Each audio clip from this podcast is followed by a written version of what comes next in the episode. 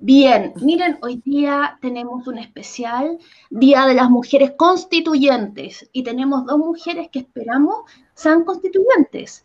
Tenemos, eh, voy a empezar por el sur, eh, con Cecilia Morovich del Distrito 23, Temuco, y con Catherine Dayton del Distrito 3, que sería Antofagasta.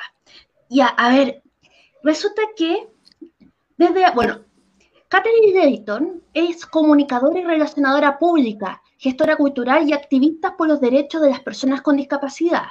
Cecilia Morovich, ella es comunicadora social, activista por los derechos de las personas con discapacidad, sus familias y cuidadoras y cuidadores de personas con alta dependencia.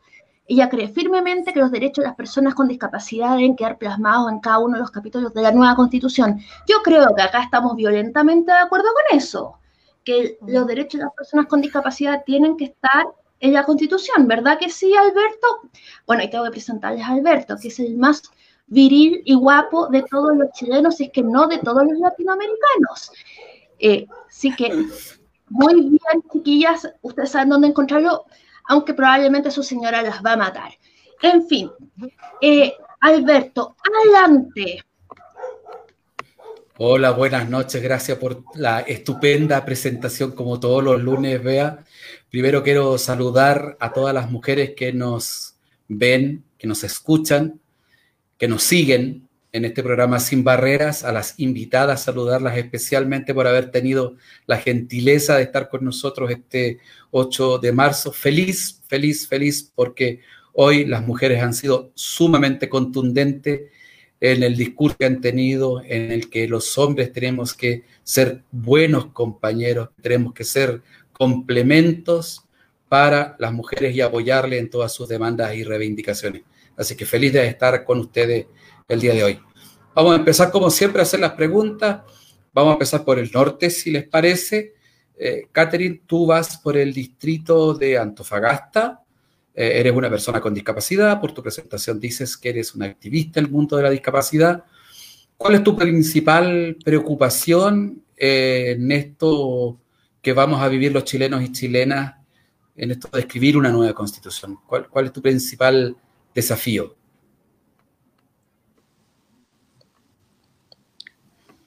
Catherine, estás muteada. Ya, ahí sí. El principal desafío, hola, Alberto, eh, el principal desafío de este proceso constituyente eh, nace desde, a ver, yo soy parte de la mesa de personas con discapacidad de Antofagasta, eh, que la integramos diferentes personas cuidadoras, con diferentes tipos de discapacidad y con diferentes visiones políticas de diferentes tendencias. y sentimos que era sumamente importante estar en este proceso constituyente porque muchas de las personas con discapacidad sabemos que existen solamente dos constituciones en Latinoamérica que no nombran ni reconocen a las personas con discapacidad. Una es la de Haití y la otra es desde Chile. Entonces sentimos que desde la base del, del, país, como no hay un reconocimiento, se crean muchas leyes, pero no hay un sustento constitucional a esas leyes.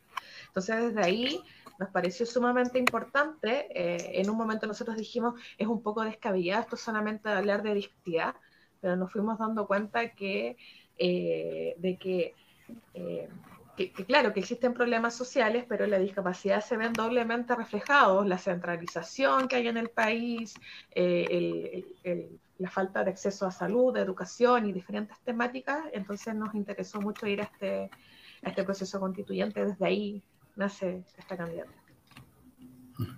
¿Y tú, Cecilia, cuál es la principal motivación bueno, en primer lugar, saludarte, Alberto. Muchas gracias por la invitación, al igual que a Beatriz. Eh, siempre los sigo cuando tengo tiempo, los, estoy escuchando y viendo los, días lunes. Y mm, un saludo también para la compañera de Antofagasta. Y mira, la motivación nació de las bases, más bien, yo pertenezco a varias organizaciones acá en la región de la Araucanía y me, me pidieron que los representara y la verdad es que yo feliz, porque como bien dice Catherine, no están plasmados los derechos de las personas con discapacidad en la constitución actual y necesitamos ser más visibles. También necesitamos que nuestros derechos queden plasmados en todos los capítulos de la Constitución. No uno exclusivo, sino que sea transversal, intersectorial. Y para eso tenemos que haber personas con discapacidad allí, porque lamentablemente eh, cuando se hacen o constituciones o leyes, eh, sin contar con nosotros, eh, quedamos como a la cola de, de, las consideraciones. Encuentro que además este periodo ha servido también para ver que hay mucha desigualdad, más de la que uno pensaba, entre las personas estándar y las personas con discapacidad. Y nosotros aquí en general nos interesa justamente pararnos desde la vereda del derecho. Eh, de hecho, mi eslogan es eh, inclusión con dignidad, no por caridad, porque creemos que, como dice la Convención, el Estado es el que tiene que hacer las adecuaciones razonables para que las personas con discapacidad podamos estar incluidas en, todos en todas las áreas de esta sociedad. Y también estaría nuestra, como personas con discapacidad, el insertarnos en el tejido social. No podemos aislarnos en agrupaciones solo de personas, sino que tenemos que ser nosotros también inclusivos. Una consideración en relación a lo que ustedes plantean. Durante la semana estuve hablando con un candidato constituyente con discapacidad y él plantea que con que la constitución establezca que Chile es un país diverso, basta y sobra para que la política pública se genere con estándares inclusivos. Eh, yo opino lo contrario. Yo creo que el que solo diga inclusivo es lo suficientemente amplio y etéreo para que en ese principio de inclusión entre desde la jaiba austral cantora de Viena de los mares del sur hasta la mariposa celeste de, la selva amazónica del África Corto. Estoy banalizando, por supuesto. Eh, ¿Creen ustedes que es imprescindible que quede escrito personas con discapacidad, al igual como a quedar escrito pueblos originarios? Cecilia. Mira, eh, yo, yo estoy totalmente de acuerdo con que tiene que quedar explícitamente, así como van a quedar los adultos mayores, van a quedar los migrantes, van a quedar, en, además en esto de la multiculturalidad también tiene que entrar la cultura sorda, porque es una cultura distinta, que tiene una lengua distinta, y eso tiene que quedar establecido y clarito, porque la verdad es que esas interpretaciones de diversidad se pueden prestar de repente para justamente muchas interpretaciones y lamentablemente salimos perdiendo. Las personas con discapacidad somos invisibles para el resto de la sociedad. Eh, hemos dado algunos pasos importantes, claro que sí, hay que reconocerlo. Me gusta ver el vaso medio lleno, pero es un cambio que tampoco se va a hacer con la Constitución, porque también es un cambio cultural. Pero sí tiene que quedar establecido y yo siempre digo, esta Constitución tiene que, así como hay un enfoque de género, tiene que haber un enfoque de discapacidad. Y para eso vamos a estar nosotras, las personas con discapacidad, participando activamente en la redacción de esta nueva constitución. ¿Y tú, Catherine, qué piensas? Yo eh, pienso de que la, nueva constitución eh, debe nombrar a las personas con discapacidad tal cual, porque si no después se producen estos temas de eh, qué es diverso o, o, qué es inclusivo y empiezan a ver estos eh, estos temas que los abogados manejan muy bien, de que sí, pero no. Entonces yo creo que tiene que estar explícitamente eh, las personas con discapacidad. Sé que hay muchos eh, candidatos que piensan de que tiene que haber un, párrafo, un, capítulo especial. Yo pienso igual que Cecilia de que tenemos que estar incluidos de alguna manera en todos los capítulos. quizás en el capítulo que tenga que ver con, grupos eh, prioritarios o grupos que, merecen o, que deben ser resguardados, podría estar, pero, pero claro, yo creo que debemos estar integrados en la conversación de cuando se hable de los diferentes tipos de derechos, eh, lo cual eh, me parece súper súper importante porque es como, como esta figura que tú decías, cuando decimos diverso, es como que es diverso, que, que, que, es inclusión. Y, de hecho, nosotros hablamos mucho de inclusión. De hecho, mi eslogan es constitución con inclusión. Em, pero nosotros le agregamos constitución con inclusión para un futuro convivir. porque en realidad la inclusión la hace un grupo que incluye al otro, pero lo que necesitamos es que haya un, convivir entre todos los actores de la sociedad y ahí también tenemos que estar presentes. Vea. Eh, sí, pues ahí jugamos un papel súper importante nosotros para también tener una actitud proactiva y no aislarnos en yetos de personas con discapacidad. Tenemos que estar nosotros ahí participando. Yo tengo una perspectiva que yo creo que van a compartir porque es evidente. Eh, cuando piensan en las personas de discapacidad incluidas, casi acceso a la salud, eh, todas esas cosas se comparten, pero yo también pienso acceso a las cosas eh, placenteras de la vida, desde, un hedonismo acceso al deporte, o sea, que hayan acceso a, la tecnología, especialmente porque, especialmente para las personas que, no ven, porque resulta que para ellos las tecnologías son sus ojos y les permite acceso a la literatura universal. O sea, yo, braille está muy bien, pero tú puedes tener acceso, tú quieres tener acceso al mundo del conocimiento, no solamente a los libros de papel que puedas encontrar en tu sector. Entonces, yo, eh, a mí me gustaría eh, como una cosa así con, dientes y ambición y ganas de vivir, eh, y por ahí entramos específicamente el tema del deporte, de la participación y de la tecnología. Yo creo que, la inclusión, y no de las mariposas mediterráneas, sino de, la gente que vive con autismo o que, o que tiene discapacidad visual, sea eh, digamos, con las cosas buenas de la vida, digamos, con acceso a los espacios públicos y a los espacios de diversión, y no solamente que vayan al doctor, digamos, aunque eso también es importante, porque cuando uno tiene que ir al doctor, tiene que ir al doctor, eh, sin duda. Y también, yo, y hablando de las cosas buenas de la vida, eh, la educación sexual, no, el acceso a, tecnología sexual y reproductiva, que de repente a, a una que no, yo no, no vivo con discapacidad, a mí en su momento se me hizo difícil. Me imagino a alguien que, no se comunique bien o que esté medio aislado porque vive en un, eh, rodeado de un gueto. Eh, debe ser especialmente difícil. Y ahí entramos, bueno, en tema reproductivo eh, entramos las mujeres, que necesitamos tener acceso a salud sexual y reproductiva. No sé, ¿quién quiere? Cecilia, Catherine, ¿quieren, ¿tienen idea respecto cómo eh, sé que he cubierto de todo, pero a ver. Sí, un poco amplio. no sé, yo, Catherine, ya. ¿Mm?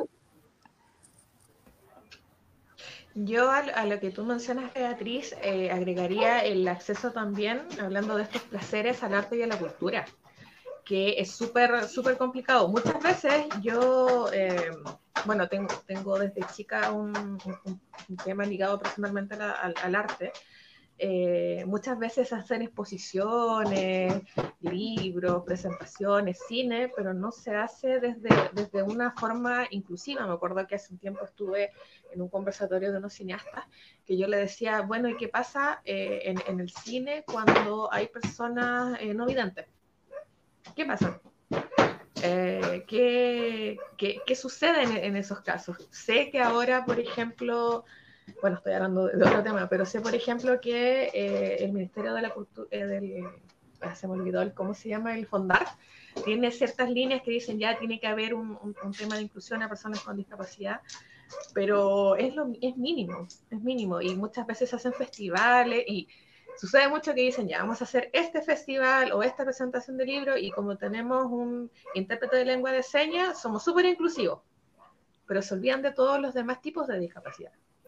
Entonces, creo que el acceso a la cultura y las artes también es, importantísimo eh, para las personas con, discapacidad y por eso cuando se trabaja en todo este tipo de, cosas, el, arte, el deporte, todo esto es muy, muy importante que también tenga la visión desde parte de nosotros, porque muchas veces existen expertos que dicen, ah, pero hagamos esto inclusivo, un intérprete en lengua de señas. ¿Qué pasa ahora las demás personas? Y en cuanto a la, parte de derechos eh, reproductivos y, la parte sexual, tenemos que entender también de que eh, actualmente las mujeres que tienen una discapacidad cognitiva eh, no pueden decidir sobre sus cuerpos.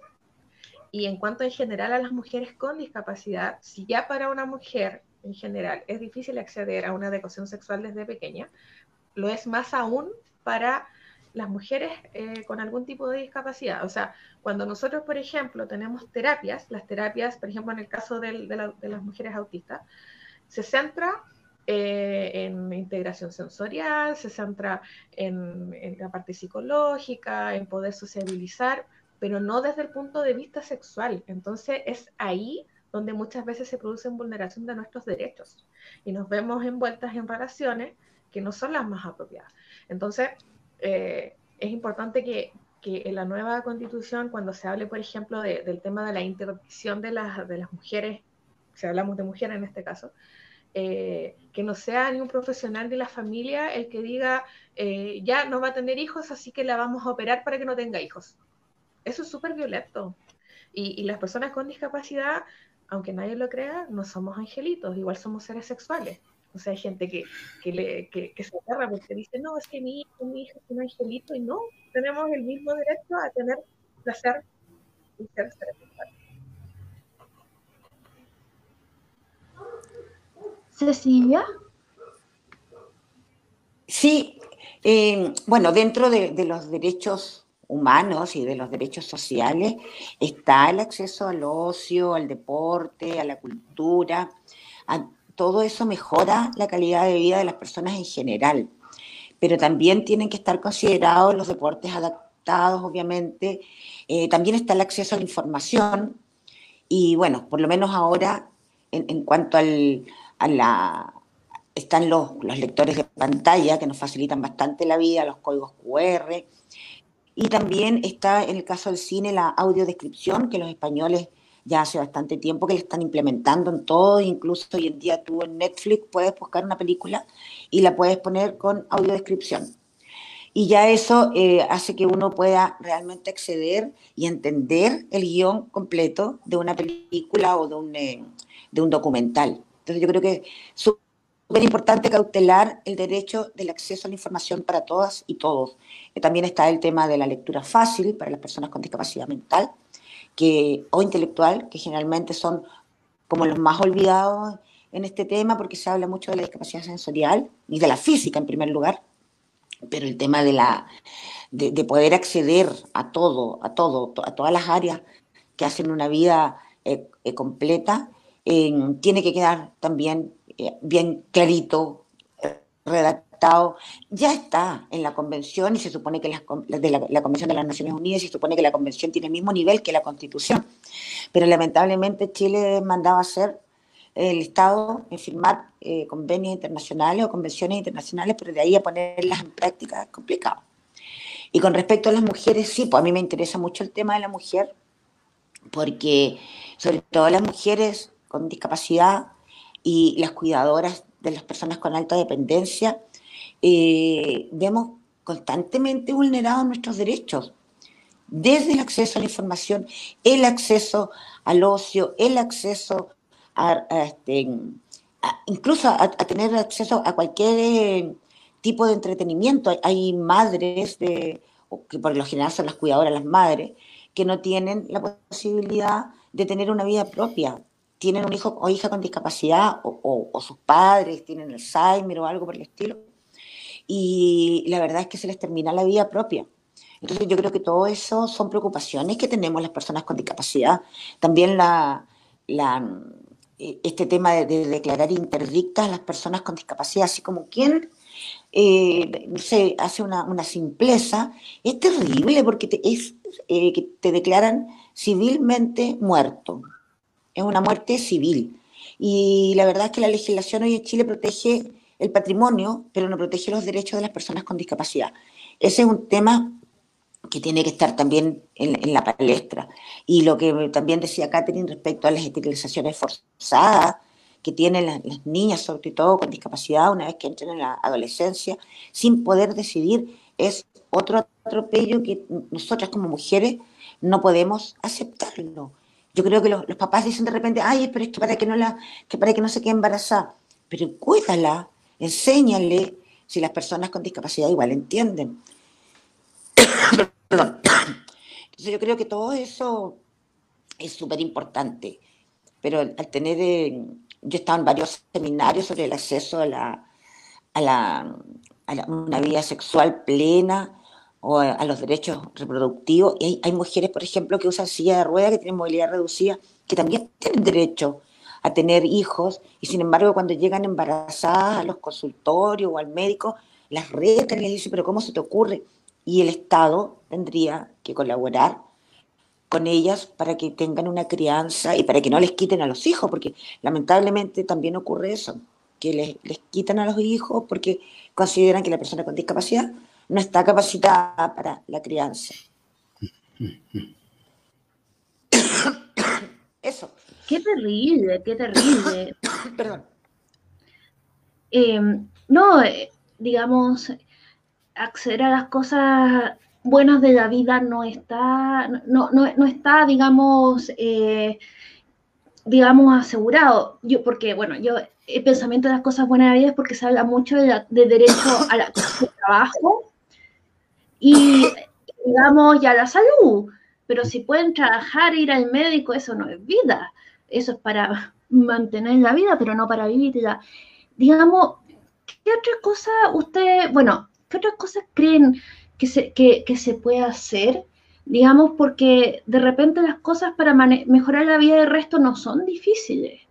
De repente es un cambio chiquitito, como por ejemplo lo ha sido, digamos, hacer que las esquinas de las veredas en vez de no sean altas, sino que tengan un, para que puedan pasar la gente en silla de ruedas, las señoras con, con coche o los gallos con coche, digamos. Entonces, ¿qué, ¿cuál creen que es el salto que se pueda dar con esta constitución? Sabiendo que la constitución es un marco, que no lo puede ser todo y no es, digamos, y, no es una suerte de documento mágico estilo Harry Potter donde uno escribe lo que quiere y se materializa. ¿Cuál creen que podría ser un cambio sustancial que se pudiera hacer, tal vez de la constitución, tal vez desde las leyes, que significara una mejora en la calidad de vida importante? Bueno, y te, y te incluyo a ti en esta pregunta, eh, Alberto.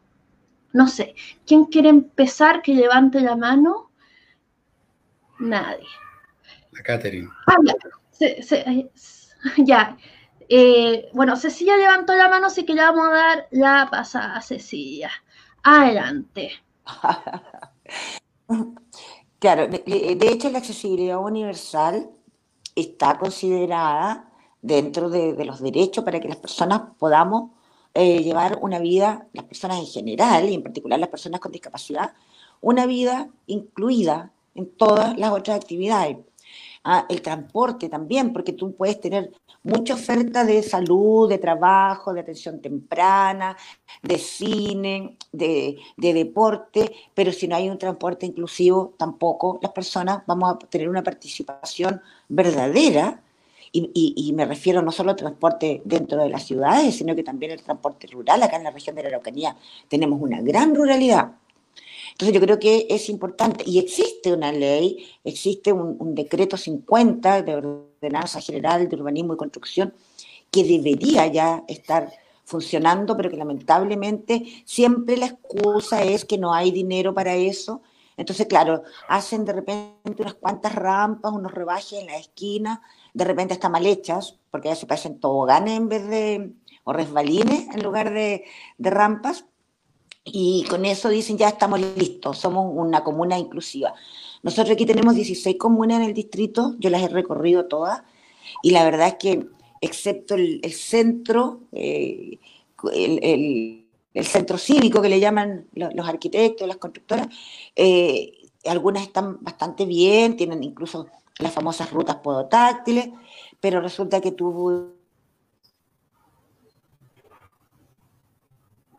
Cecilia quedó pegada, entonces vamos a saltar a Catherine.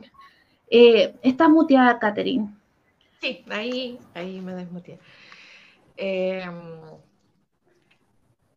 estaba pensando en, lo que tú nombrabas de, del poder eh, acceder como a los placeres de esta vida, más allá que solamente a, educación y, trabajo y, esto que siempre lo, lo hemos comentado.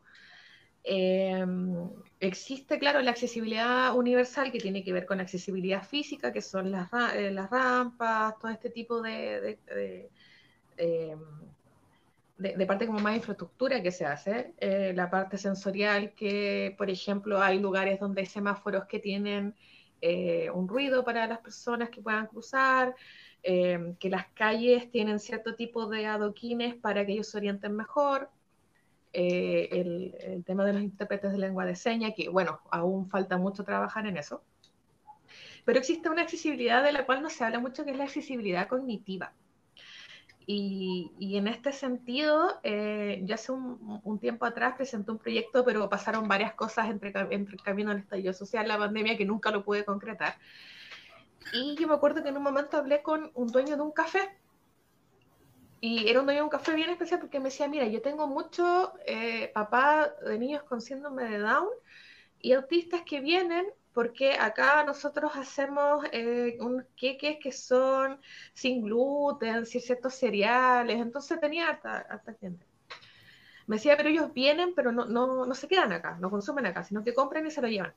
Entonces yo le decía así porque hay ciertas cosas del local que sensorialmente eh, a los chicos les molesta, como la luz que tienen o el volumen de la música. Entonces hay ciertas adaptaciones que se pueden hacer y sería súper interesante que se hicieran en este café para que la gente pudiera venir, la familia, acá con sus hijos. Y algo tan de repente banal que uno lo ve como tomarse un café o ir a comer con su hijo a un local, hay muchas familias que hoy día no lo pueden hacer porque no existen estas adaptaciones. Entonces yo le decía, por ejemplo, la carta que tú tienes.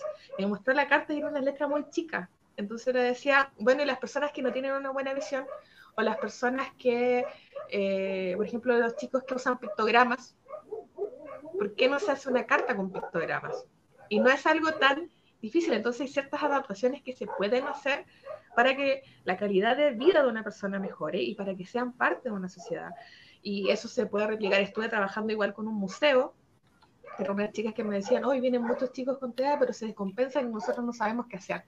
Y yo le decía, claro, se descompensan porque está esta luz, está este sonido, la exposición está de tal forma, pero si esto se cambiara hacia un lado, hubiese esta luz más baja, se podrían hacer cosas para que el niño se integre y esta persona se integre y, pueda ser parte de, y, vivir la cultura y vivir toda esta exposición. Entonces, hay muchas cosas que, que, se podrían hacer. Eh, en cuanto a este tipo de accesibilidad para que exista una accesibilidad universal tal, tal como, como debiese ser.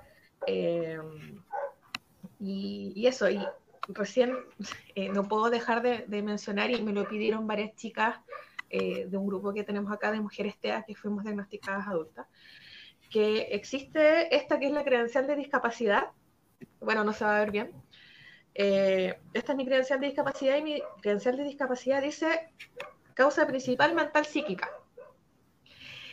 Y nosotros las personas autistas sabemos que nuestra discapacidad es neurológica. Cuando la credencial dice mental psíquica, quedamos propensos a que seamos declaradas interdictas. Y hay muchas mujeres que no la obtienen siendo un derecho porque temen que les puedan quitar la custodia de sus hijos. Entonces, claro, porque un juez que ve mental psíquico, ¿qué va a decir? Esta mujer no está capacitada para cuidar a sus hijos, está loca. Y, pasa mucho con este permiso especial que hay para que las personas con discapacidad mental psíquica, las personas con autismo, salgan a, no sé, a caminar. Hay muchas chicas que me dicen, oye, saqué este permiso y el carabinero me miró como si yo fuera una asesina en serie. O el militar me miró y me dijo, ya, tome, váyase, váyase, váyase. Porque les da miedo, porque hay un desconocimiento, hay, hay un desconocimiento en general de, de, lo que es esta, este tipo de... Eh, claro, hablamos mucho de autismo, pero en el fondo falta mucho todavía. Y eh, la etiqueta de mental psíquico es muy fuerte, aún en este, en, este país, porque no hablamos de salud mental. Eh, bueno, incluso yo conozco, conozco muchos casos de personas que tienen bipolaridad o esquizofrenia y que con un buen tratamiento, con la medicación adecuada, con las terapias adecuadas, pueden tener una vida normal, son personas que tienen su familia, son seres sexuales. Entonces no debería ser tema, pero no podía dejar de no decir eso porque me pidieron que lo, lo comentara. La Cecilia eh, se cayó, está volviendo. Alberto, eh, tú como mujer, ¿qué opinas tú? no, estoy, estoy pero ¿qué opinas tú que pudiera mejorar la vida de las personas que viven con discapacidad? Eh, y acá he escuchado cosas bien buenas porque hay varias cosas que no sabían y el carnet de asesino en serie, esa está buena. Yo creo que eh, tanto Cecilia como Catherine tienen un magnífico diagnóstico de cuál es la situación en Chile de nosotros las personas con discapacidad. Y es bien demoledor lo que plantean en las distintas dimensiones que se han expresado. O sea, lo del tema del derecho a la sexualidad como un derecho humano es bien brutal. Tengo una amiga usuaria de silla de rueda que quedó embarazada y fue al médico y le preguntó, pero chica, ¿cómo quedaste embarazada? Y ella pensó, bueno, o este no fue la clase de anatomía en la que se explica cómo se concibe la vida, o este pan de Dios nunca le ha visto el ojo a la papa. O sea, no, no había más opciones tampoco, ¿no? Y eso refleja el desconocimiento que hay inclusive entre aquellas personas que supuestamente son ilustrados. Estamos hablando de un médico. Lo otro que señala Catherine en, relación al acceso a la cultura.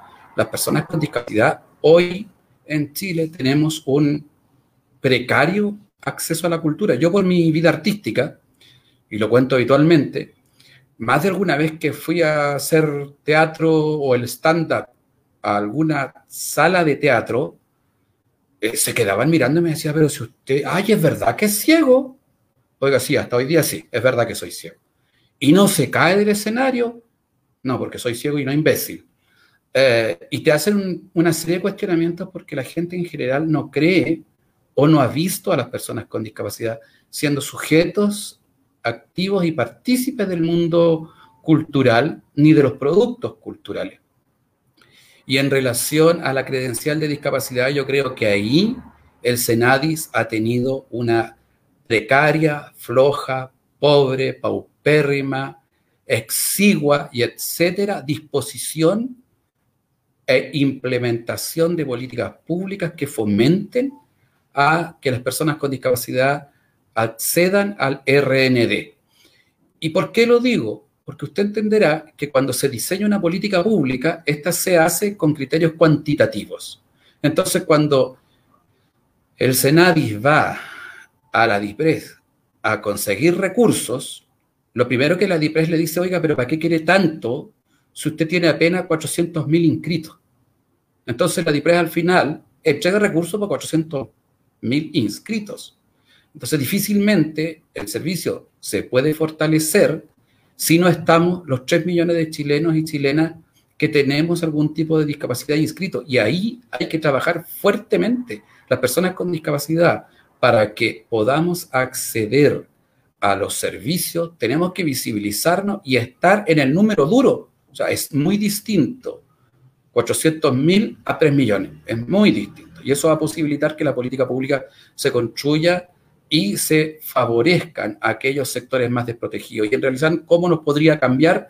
Y con esto termino, la constitución tiene que decir que en Chile vivimos personas con discapacidad y que además la política pública tiene que intencionar acciones afirmativas en beneficio de nosotros las personas con discapacidad. Como decía Catherine antes, por ejemplo, los concursos del Fondar, es muy, muy pobre la alusión que se hace al mundo de la discapacidad para que acceda a este fondo que es un fondo concursable y te doy firmado que el delta que existe de puntuación para un proyecto de personas con o sin discapacidad es bastante menor, no es significativo. Cuando en los países avanzados, los países desarrollados, los países centrales, como usted quiera, la variable discapacidad tiene un peso por sí mismo que hace que la política pública automáticamente lo derive desde una acción afirmativa. Así que yo creo que en eso también tenemos que avanzar.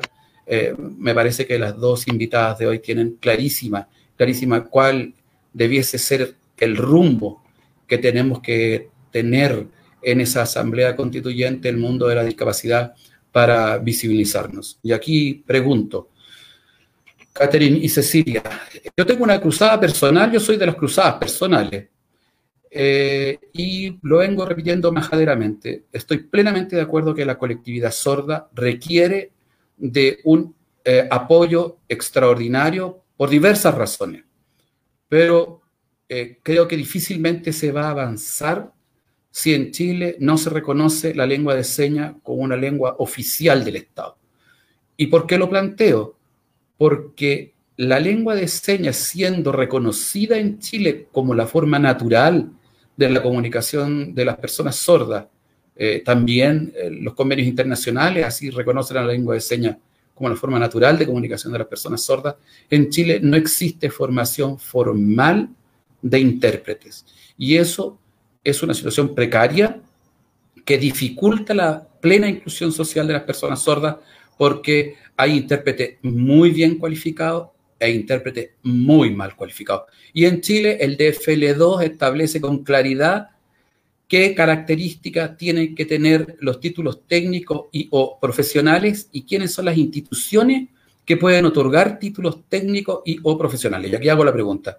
¿Consideran ustedes que es importante que la lengua de señas en la Constitución quede plasmada como una lengua oficial del Estado de Chile? Catherine. Eh, primero que nada, eh, quiero darle la bienvenida a Cecilia que está volviendo porque se había caído. Y eh, sí que, y ahora sí, eh, Catherine, adelante. Sí, la, nueva constitución debe reconocer como lengua como, una lengua, la, lengua de señas eh, es súper importante. Yo recuerdo haber hecho el curso inicial de lengua de señas y, es, bien paradójico porque yo recuerdo cuando empecé a averiguar cómo, cómo un, un, intérprete era intérprete, era, por ejemplo, me decían, no, es que él tiene que hacer el curso con una persona sorda. Entonces hay un curso básico, intermedio eh, y uno avanzado y después hay un instituto que existe pero hay muchas personas que dicen, no, yo soy intérprete porque hicieron estos tres primeros cursos, em, que fue lo que pasó un poco en, el caso de, haciendo memoria, de Carla Rubilar, cuando tuvo un, muy buen gesto que dijo, ya vamos a hacer estos puntos de prensa con intérprete, y la persona no era un intérprete que había pasado por, por este instituto. Desconozco el instituto, voy a ser súper eh, clara, pero sí la, lengua de señas debe estar dentro de, la nueva constitución porque incluso estudiándola así básicamente me di cuenta que eh, ellos primero usan el verbo y después el sustantivo.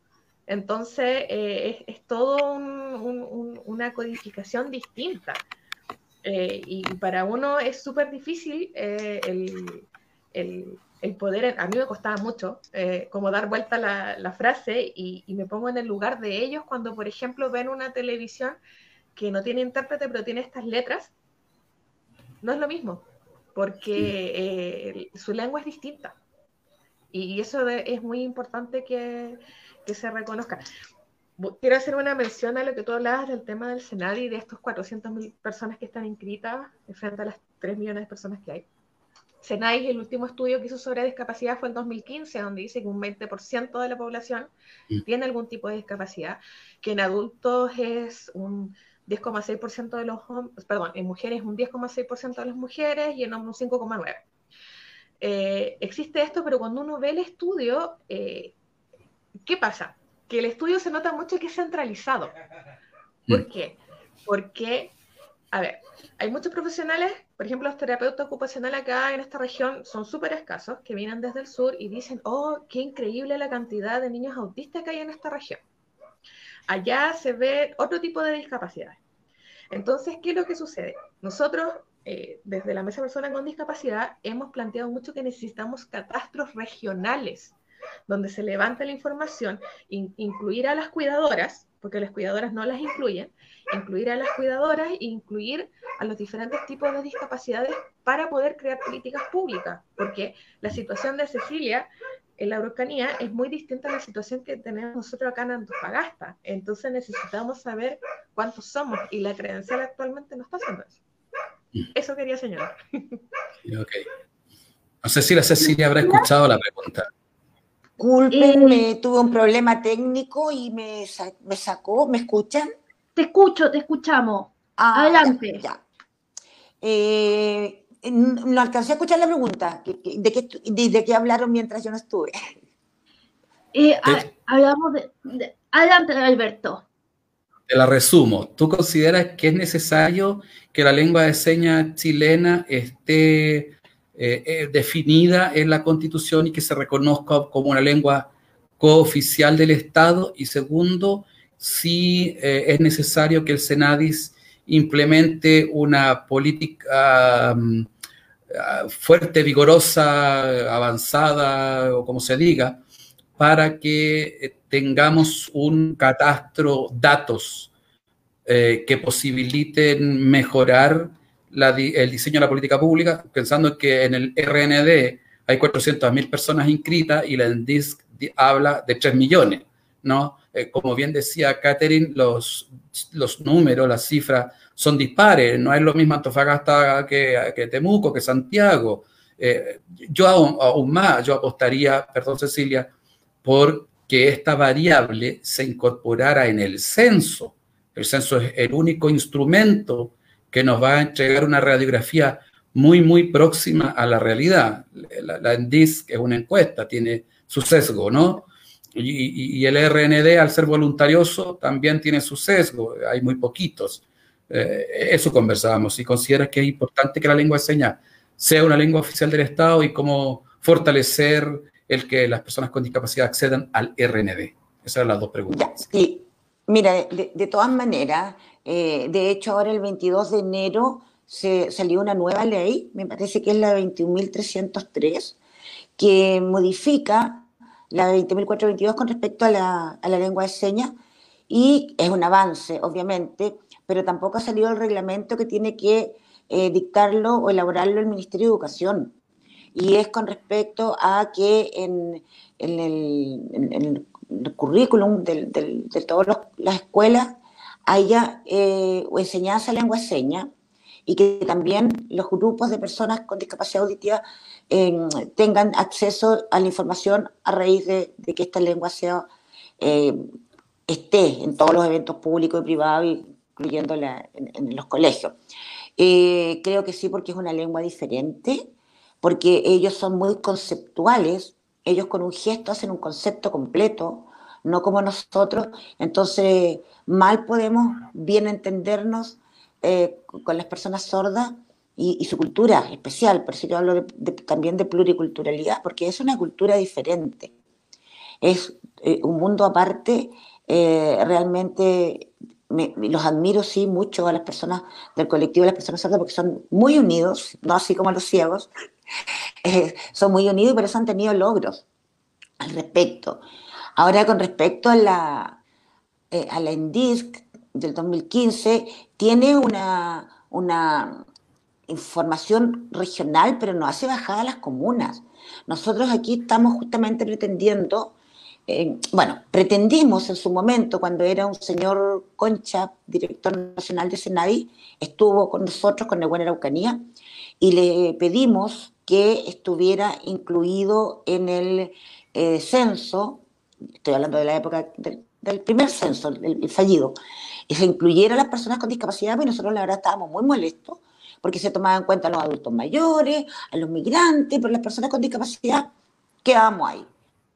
nos prometió que iba a hacer el intento, pero la verdad es que el, INE parece que no, no, no, tuvo la, la suficiente conciencia social como para poder incluir a las personas. Ahora, actualmente, con el director de Senadis actual, estamos intentando hacer un catastro regional, comuna por comuna, pero mm, siempre está ese tema de que hay personas que no quieren reconocer su discapacidad. De hecho, el otro día me comentaba una persona que es intérprete de lengua seña, que hay personas sordas que ellas no se consideran que tienen discapacidad. Entonces, por lo tanto, no tienen ni registro, ni, tienen este, o sea, no tienen credencial. Y la credencial, justamente hoy me, entrevistaron de un, canal regional de televisión, porque para el tema de, las vacunas, saliendo un poco el tema, eh, están pidiendo que la persona tenga credencial. Y si con suerte un 10% de las personas con discapacidad tienen credencial, o sea, quiere decir que ni siquiera el salud está al tanto de la realidad de las personas con discapacidad porque le estás negando el acceso a las vacunas al otro 90% que no tiene por diferentes razones, porque es optativa, porque las personas con discapacidad psicosocial tampoco se quieren etiquetar, porque eh, también a veces se utiliza la credencial para declarar interdicta a una persona. Entonces, hay, de hecho, vamos a hacer un conversatorio sobre el tema, porque si llevamos 10 años, eh, o sea, más, pero 10 años desde que está la ley 20.422, eh, tratando de que las personas con discapacidad obtengan su credencial o se acrediten y no ha habido resultados, hay que, buscar otro camino. Porque como es el dicho de que si haces siempre lo mismo y, no obtienes resultado, quiere decir que tienes que buscar otro resultado. Además que la credencial, eh, lamentablemente la gente busca beneficios y aparte del estacionamiento, dar, que es reservado para personas con discapacidad o quienes el transporte, aparte de uno en, la importación de vehículos ¿ah? y un puntaje extra para alguna otra cosa, no tiene ningún beneficio para las personas en situación de discapacidad. Entonces yo creo que hay que buscar otra manera de, eh, de, tener un catastro nacional acotado a cada comuna, porque como decía Catherine, las realidades son totalmente diferentes. no es lo mismo tener discapacidad allá en el norte que tener capacidad acá en el sur, eh, porque además hay más, más ruralidad, es otro el clima, entonces yo creo que eso hay que, Senadis va a tener que hacer realmente una reestructuración al respecto de la credencial que parece no ser el instrumento ideal, porque una de las ideas era que a través de ese instrumento se pudiera saber cuántas personas con discapacidad éramos. Mm. Pero no, no va por ahí la cosa, no va por ahí la cosa, porque la gente no se inscribe, incluso hay algunos que dicen que es un atropello a los derechos humanos que en la credencial diga tu porcentaje de discapacidad, porque cuando te la pide algún carabinero para el control del estacionamiento, tiene información que es tuya, que es privada. No tiene por qué saber si tú tienes discapacidad psiquiátrica o discapacidad. Eh, como que no es la, figura que para estos tiempos. ¿Puedo comentar algo eh, referente a lo que decía Cecilia? Yo creo que, claro, el tema de la credencial se debe, eh, se debe reestructurar pero también siento que es importante que Senadi se reestructure, porque Senadi es una oficina, por ejemplo, acá a nivel regional son tres personas. Entonces, ¿qué hacen? Tres personas para una región tan grande. ¿Qué, poder tienen de fiscalizar o de, realmente prestar las ayudas que se necesitan? O sea, hay, muchas personas, el otro día leí un comentario que decía, felices 11 años Senadi, les deseo que desaparezcan fue súper fuerte porque, claro, o sea, Senadis no tiene injerencia. Por ejemplo, cuando hablamos de, la ley que tiene que ver con esto del, 1% de personas en situación de discapacidad trabajando en una empresa con más de 100 personas, ¿quién lo fiscaliza? Lo debería ver el, Ministerio del Trabajo, pero el Ministerio del Trabajo tampoco lo hace, o sea, alguna serenidad del trabajo. Eh, yo personalmente pienso que debería existir algún tipo de ministerio o al Senadis entregársele mayores recursos y, mayores eh, eh, fiscalización, porque por ejemplo cuando, se habla de, esta ley de, del 1% de personas en situación de discapacidad trabajando, no se fiscaliza y, claro, se crean leyes súper lindas, políticas públicas, pero ¿quién las fiscaliza? Si ese es el problema, que actualmente no no se fiscaliza. Y también, eh, para esto quiero, quiero terminar, siento de que cuando se hacen políticas públicas es como lo que nosotros muchas veces decimos, eh, o sea, por lo general dicen nada sobre nosotros sin nosotros, yo creo que es todo sobre nosotros con nosotros. Eh, actualmente, acá a nivel regional tenemos un, tema con el decreto 70, que tiene que ver con el programa de mm, integración estudiantil, con el PIE, porque, claro, este decreto dice existen necesidades educativas permanentes y otras transitorias. Y voy a proponer un caso, dentro de las permanentes está el autismo, porque uno siempre va a ser autista, no se le pasa con una píldora mágica ni con nada. Eh, uno nace y se muere autista, entonces, ¿qué sucede? Que este decreto dice de que para poder postular, que ya es fuerte, ¿por qué postular? Un niño debería tener garantizado estas ayudas que necesita. Eh, para poder postular, eh, el chico tiene que tener todos los años presentar en marzo un certificado de un neurólogo. Y este neurólogo tiene que ser reconocido por eh, el Ministerio de Educación. ¿Qué sucede? Que como política pública existen los COSAM, que son los consultores de salud mental, donde muchos de nuestros hijos se atienden. Y en este COSAM, bueno, hay un montón de deficiencias, pero no vamos a entrar en eso, pero en este COSAM los atienden psiquiatras infantiles. El psiquiatra infantil lo ve cada tres meses, dos meses, dependiendo de las horas y un montón de cosas. Eh, el psiquiatra infantil es la respuesta en el sistema público si yo no tengo dinero. Eh, yo si al psiquiatra infantil le pido el, el, diagnóstico que dice si su hijo es autista y siempre va a ser autista, y no se le va a quitar el autismo, para llevárselo todos los años al, al programa PIE, me dicen no, porque acá en el decreto 70 dice que tiene que ser un neurólogo reconocido por el ministerio. ¿Qué es lo que pasa? En la región, a nivel regional, las ocho comunas, existen cuatro neurólogos. De esos cuatro neurólogos, solamente tres están reconocidos por el ministerio. Y en, en diciembre, que las mamás empiezan esta búsqueda neurótica del certificado, en diciembre tenían hora para abril, ahora tienen hora para junio y julio y uno tiene que saber de dónde saca 50 mil pesos, porque ninguno atiende por FONASA, para que me hagan un papel con un timbre y una firma que diga sí, su hijo es autista. Entonces, ¿qué es lo que pasa? Volvamos al tema de la credencial. Hay muchas mamás que a mí me dicen, oye, pero mi hijo tiene la credencial, y la credencial piden varios papeles, pasa por el COMPIN, el registro civil, ¿por qué no hay una conexión ahí? Si mi hijo siempre va a ser autista. Entonces, es súper complejo porque se hacen este tipo de políticas públicas, pero no se toman en cuenta las regiones. A lo mejor en Santiago es más fácil encontrar un neurólogo infantil. Mm. En regiones no.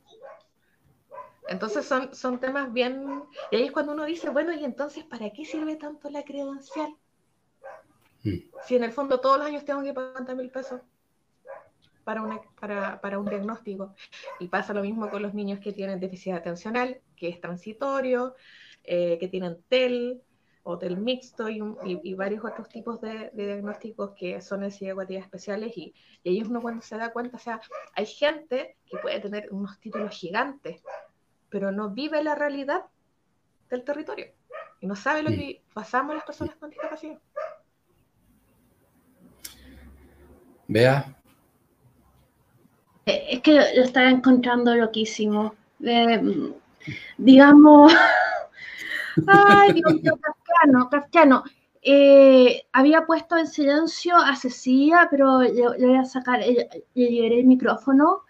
Em, yo, estamos llegando al final y eso implica que podemos peinar la muñeca. ¿Qué le digo yo peinar la muñeca? Ustedes pueden decir lo que ustedes quieran. Pueden mandarle un beso al gato, pueden lanzar el OnlyFans, Alberto, pueden hacer cualquier cosa. Pueden, por ejemplo, eh, no sé, invitar a algún evento que tengan, a una próxima aparición, o si van a ir a hacer un cabildo a la plaza, por ejemplo. Entonces, ya vamos a dar, eh, digamos, primero, Cecilia, puede decir lo que quiera, también puede mandarse un, un rant y levantar el, puño en el aire, así como el abuelo Simpson, lo que ella quiera. Adelante, Cecilia. ¿Me escuchan? ¿Me escuchan? Sí, te escuchamos, te escuchamos. No, no. Ah, me escuchas. Ya. Oye, me, hubiera gustado hacer un comentario cortito sobre Senadis, eh, la centralización que tiene el servicio y la poca capacidad de fiscalización. Es uno de los grandes problemas que tiene. Yo creo que ahí tiene que haber una, una mm, reestructuración de fondo y también dejar de lado su mirada bastante asistencialista que tiene con respecto a las personas con discapacidad. Y aquí son cuatro profesionales y una secretaria para 32 comunas. Y con respecto a lo de educación, el decreto 83 se suponía que iba a venir a solucionar todo ese tipo de problemas, pero parece que eso quedó también con el tema de la pandemia bastante volando. Eh, con respecto a peinar la muñeca, la, la verdad es que quiero aprovechar esta oportunidad para contarles que Empecé hoy día fuerte mi campaña como candidata constituyente por el Distrito 23, que son 16 comunas, que la voy a hacer totalmente online porque quiero cuidar a mi gente, porque creo que no podemos estarnos exponiendo. Tenemos, de hecho, estamos en cuarentena ahora acá en Temuco y varias comunas de la, de la región. Eh, tengo un equipo formado por personas de organizaciones de las 16 comunas, un equipo de colaboradores Mi, encargada electoral o generalísima es Luisa Gelves, que es la presidenta de la Corporación de Buena Araucanía. Entonces, estamos todos como, y Gerardo Riquelme es el, el, vice generalísimo, y estamos todos en sintonía y tenemos la esperanza de, eh, ya que acá somos un 13,4% en la región de personas con discapacidad, sin contar las familias ni los cuidadores de las personas con alta dependencia, podríamos dar un verdadero batatazo, les digo yo, y nosotros que siempre nos estamos quejando, que somos invisibles, esta es la oportunidad de tener una constituyente que los va a representar, que conoce el terreno, la situación que se vive en los diferentes territorios. Así que ese sería mi comentario. Eh, no se me ocurre ninguna otra cosa como para poder. Tengo un jingle, pero no lo tengo a mano para mostrarlo. Podría haber sido ese mi. Pero lo voy a publicar mañana en mis redes sociales, así que para que lo, lo compartan. Catherine. Muchas gracias, Cecilia. Sí, yo eh, quiero eh, reconocer el trabajo de las personas que me están apoyando en esta campaña. Eh, quiero reconocer a, Gloria Echeverría, la, Lola, que yo por ella supe que yo era cuidadora porque no tenía idea del concepto de cuidado, que es una mujer que es súper luchadora, que se tiene que andar peleando con el mundo entero cuando su papá tiene algún tema de salud porque su papá está postrado. Eh, y, que, me entrega mucha energía y mucha fuerza y he aprendido bastante de ella. Quiero agradecer a, a Carol y a Tania, que son mujeres que mientras están acá en, esta campaña están conteniendo sus hijos del crisis. Quiero agradecer a Daniel y Mario, que son de Tapaño, que me apoyaron desde el primer momento y, particularmente siento que yo llegué a mi diagnóstico gracias a ellos, eh, que es muy importante el, trabajo social que hacen. Eh, a don Daniel, que don Daniel es una persona que eh, usa, silla de ruedas y fue el primero en decir, mire, a mí no me importa si usted va por la UDI o va por el Partido Comunista, a mí lo que me interesa es que esto llegue a la constituyente.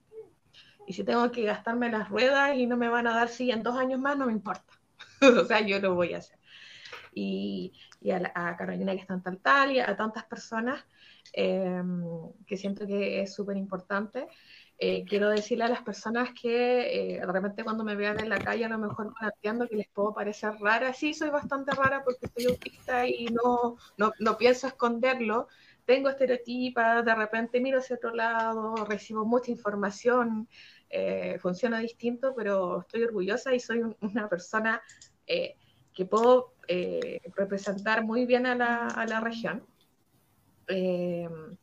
Y, eso, y a lo mejor, claro, no soy una persona tan típica, tan, tan formal, de repente uno es media rara, pero es parte de esta condición y al final, qué, qué genial ser raro y no ser igual a todos. Así que eso. Y lo último, que creo que no se va a ver, nosotros estamos en una campaña porque esta es una campaña con ganas, pero no con Lucas. Eh, estamos haciendo, estos son nuestros, bueno, no se ve bien ahí, pero estos son nuestros nuestros panfletos que lo hicimos con pictogramas. Entonces estamos llamando que eh, yo no le voy a pedir dinero adelante, hay muchas candidaturas que lo están haciendo, pero si alguno me puede imprimir de estos y me los entrega, yo los voy a buscar y nos sirve mucho para poder hacer eh, llegar este mensaje a, otras personas. Así que eso, eso quería decir. Muchas gracias por, el espacio. Eh, yo le, voy a dar la pasada a Alberto Madrid. Voy a poner el nombre de Alberto Madrid en Instagram, en la pantalla. Adelante, adelante, Alan, dale voy a tener que utilizar el voy a tener que utilizar el tiempo de peinar la muñeca en defender al Senadis. Nunca pensé que me iba a encontrar en esta posición, pero tengo que defender a los compañeros trabajadores del Senadis. El problema no es solo del Senadis, ni de ninguna manera de sus trabajadores. Los trabajadores del Senadis hacen lo mejor que pueden con los escasos recursos que tienen y son gente sumamente entregada. El problema es entre el Senadis y los ministerios no es, no es normal que el Senadis ande con un lazo detrás de los ministerios diciéndole que usted tiene que hacer la política pública inclusiva para las personas con discapacidad. Los ministerios tienen que asumir que tienen una tremenda responsabilidad cuando generan política pública que esa debe ser inclusiva. Eh, piense usted el bochorno que es el Transantiago. O sea, hace muchos años atrás, eh, yo no vivía en Chile. Cuando llegué, escuché al entonces ministro de Transporte diciendo que el Transantiago tenía estándares de transporte público europeo. Claro, yo pensé, sí, este señor tiene que haber visto el transporte público europeo, pero de la Europa del Este, porque los buses del Transantiago ni asemejan en un mínimo a los autobuses de Madrid, de París, de Roma. O sea, por favor, eh, también seamos prudentes en que eh, los ministerios tienen que avanzar en identificar cómo generan una política pública inclusiva. Eh, creo que claramente el Senadi tiene que avanzar, no es una defensa ultranza ni mucho menos, pero creo que también es bueno poner todo en su justo lugar. Y como trabajo habitualmente con los compañeros del Senadi, me veo la obligación de defenderlo en esta ocasión. Ya seré también más crítico y puedo ser muy crítico también. ¿eh? eh peino con eso la muñeca. Oye, pero puedo, ¿Puedo intervenir? Al cortito. Nosotros en la región tenemos una excelente relación con Senadi de, de todos los gobiernos. Si ellos no tienen el, personal, no es el que estamos criticando, estamos criticando al servicio como una estructura centralizada. Aquí yo tengo súper buena relación y la he tenido con todos los directores de Senadi y con todos los profesionales que han pasado. No ese es el problema. El problema es que el servicio es centralizado y que en Santiago se origina todo y nosotros aquí estamos en una región, la más pobre del país y las personas con discapacidad son muchas. Ese es el problema. Así que no, que no se tome que nosotros estamos en contra, todo lo contrario, tenemos yo tengo muy buenos amigos en Senai y, y, este, y les he colaborado, he salido con ellos a, hacer, a recorrer la región, a hacer mi taller cuando ellos andaban haciendo eh, publicidad de la ley nueva, la 2422, cuando era nueva, y con la COMPIN, eh, con el tema de la credencial. No es eso, ellos hacen su mejor esfuerzo, pero con cuatro personas para 32 comunas, eso, eso está mal de Senai Santiago, del servicio. Claro, pero que Chile, Chile, nacional. Chile desafortunadamente es un país centralizado. Y por eso te digo, no es labor del Senadis salir a promover la COMPIN la COMPIN tiene que ser promovida desde el MinSal. O sea, ahí es donde tienen que hacerse cargo los ministerios de cada uno de sus servicios. un equipo y, aprovechamos el mismo viaje para ir. sí. Uno tiene que optimizar los recursos, así que no. Yo que fui, perdón, yo que fui la que lanzó la piedra, ah, eh, quería decir, yo en realidad tengo una muy, claro, tengo una muy buena relación con, eh, con Jimena, que es la directora, que yo sé que en este tiempo de pandemia ella ha buscado mil y unas formas para tratar de, de, ayudar a las personas con discapacidad y yo eso lo reconozco, que ella ha ido a hablar con empresas, con identidades, llevar las cajas, ver lo que le falta a la gente, es una mujer súper jugada y súper preocupada o, con Pablo, que es el abogado, que cuando uno de repente tiene ciertos temas legales te explica y con peritas y manzana y podemos hacer esto y este recurso y esto y otro. Si el tema no son los profesionales, el tema es que la reestructuración de Senadis tiene que ser eh, desde, desde, adentro y que, les entreguen recursos. O sea, muchas veces, ¿qué pasa? Que hay gente que postula a las ayudas técnicas y no alcanza la plata. Entonces, ese es el tema. Y eso no es culpa de la directora, esa es culpa de la política pública que se crea, y es, culpa también de que ellos tienen en muchos casos las manos atadas, porque ellos no ellos promueven la, ley, por ejemplo, esta ley de trabajo para personas con discapacidad, pero no tienen forma de fiscalizar y tampoco tienen el equipo humano para hacerlo.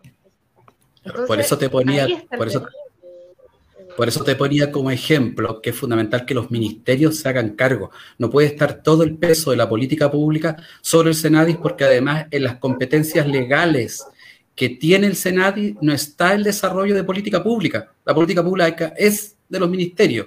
Ah, eh, por eso yo hacía la defensa. En esta ocasión hago la defensa nomás del Senadi. Eh, la otra semana puedo darle misericordia. No, no se entusiasmen. Chicas, muchas gracias, se pasaron. Ha un esfuerzo increíble. Gracias. Yo, yo, yo. Gracias a ustedes. Quiero peinar mi muñeca. Dale, dale. Yo aquí, invisible. No, ya, voy a dejar de lloriquear. Eh, yo primero que nada quiero contar una anécdota y decirles suscríbanse a Liberty News. Estamos en Facebook, en YouTube, Instagram, Twitter y la mayoría de las plataformas de podcast. Somos un medio chiquitito y os necesitamos a ustedes, a quienes nos ven, para crecer. Eso por un lado. Segundo, eh, yo me metí harto con el, tema de, la salud sexual y reproductiva y eso importante de la educación que yo mencionó Catherine. Bueno, yo tenía unas amigas que estaban haciendo un taller de sexualidad en un pueblo perdido en el sur donde no iba nadie, nadie, nadie. Y esto cambió porque una señora del sector, eh, de, una de estas bien, bien, religiosa, bien, llamó a la radio local y hizo una larga denuncia, 45 minutos, acerca de cómo estas niñas demoníacas, fornicadoras, eh, indecentes y degeneradas estaban en, en tal parte de la dirección dando clases de degeneración, lujuria, fornicación, etc. No, en serio. Eh, siguiente, siguiente escena. Eh, y siguiente taller de sexualidad, este, la cuestión estaba llena, pero llena, estaba el pueblo entero, entero ahí dentro, porque querían saber qué tanta, eh, bajo la curiosidad, o sea, qué tanta degeneración. En fin, esa era la historia, esa era mi peinada de muñeca. Chiquillas, les deseo la mejor de las suertes. Muchas gracias, aprendí mucho, mucho en este programa, de verdad que sí. Eh, sí que, chao, y ahora sí que nos vamos. Muac. Gracias, muchas gracias. Besos.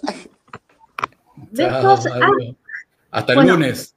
Hasta el lunes, hasta el lunes.